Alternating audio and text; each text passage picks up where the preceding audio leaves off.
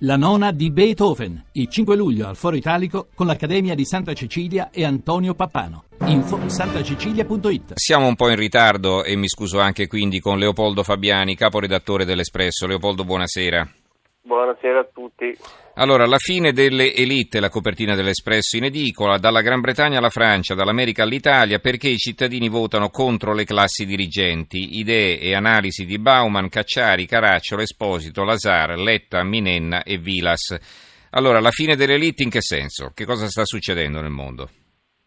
Beh, sta succedendo, l'abbiamo visto mh, recentemente nel referendum britannico, l'abbiamo visto in Italia con i successi di 5 Stelle, l'abbiamo visto negli Stati Uniti con i successi di Trump, l'abbiamo visto in Spagna dove sono nati da pochissimo tempo due partiti che ancora eh, non hanno vinto le elezioni su quelli tradizionali ma hanno raccolto parecchi voti che sono Podemos e Ciudadanos.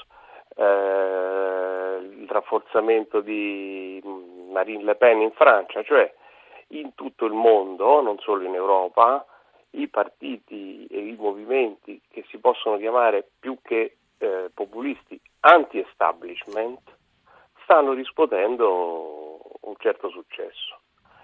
E bisogna anche sottolineare che questa rivolta contro le elite avviene in modo democratico, cioè sono tutti, questi fenomeni si sono tutti espressi nelle urne quindi mm-hmm. non c'è niente di, di rivolta in piazza contro, contro, il sistema, diciamo così, no? ci sono dei movimenti politici che si esprimono uh, col voto, ma che sono estranei e che contestano i partiti tradizionali e le elite tradizionali. Il numero dell'Espresso cerca di mettere a fuoco questo fenomeno, di offrire qualche analisi, qualche spiegazione, anche se non è affatto semplice cioè, è abbastanza chiaro quello che sta succedendo, è abbastanza eh, complicato eh, stabilirne le cause e anche capire dove, quale sarà il futuro, dove staremo andando. Mm-hmm. Comunque, diciamo, secondo te questo movimento è ancora in espansione o ha raggiunto il suo apice in qualche modo, o anche secondo gli analisti che bah, avete sentito? Dunque, secondo i, le persone che abbiamo sentito, eh, il fenomeno è destinato a, a espandersi per esempio lo scrittore Manuel Vilas, un scrittore spagnolo, esaminando il voto spagnolo, spiega che eh, recentemente eh, il, in Spagna l'economia ha fatto qualche progresso, la disoccupazione è migliorata e così si spiega, e anche se tutti l'hanno sottovalutato, perché Rajoy con il suo Partito Popolare continua a essere il più votato in quel paese.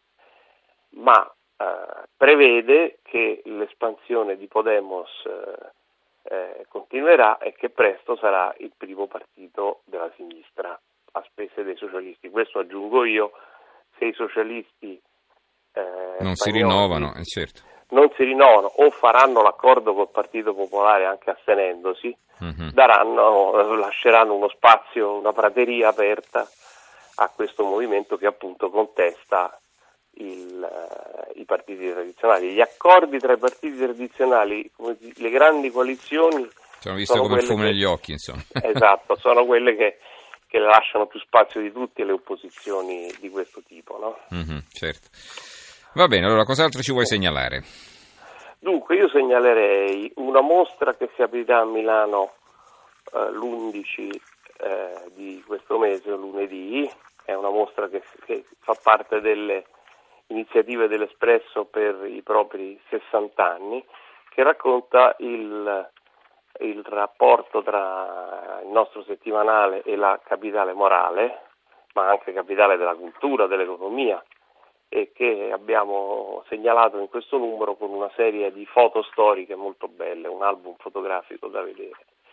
E poi segnalerei, segnalerei la nostra apertura di cultura, un'estate da raccontare, che esamina un fenomeno abbastanza recente, cioè il successo non solo tra i critici, ma per la prima volta anche nelle classifiche di vendite, dei libri di racconti. I racconti sono sempre stati considerati un po' di serie B no? rispetto ai romanzi considerati una cosa da scrittori per scrittori, per raffinati, invece i racconti adesso stanno avendo anche un successo di pubblico e noi segnaliamo 12 libri recenti di autori, eh, grandi autori, autori famosi, autori nuovi che i nostri lettori potranno portarsi sotto l'ombrellone e leggere e la formula del racconto permette anche appunto una lettura più adatta ai tempi attuali, meno continua, più, che si può interrompere più facilmente. Mm-hmm.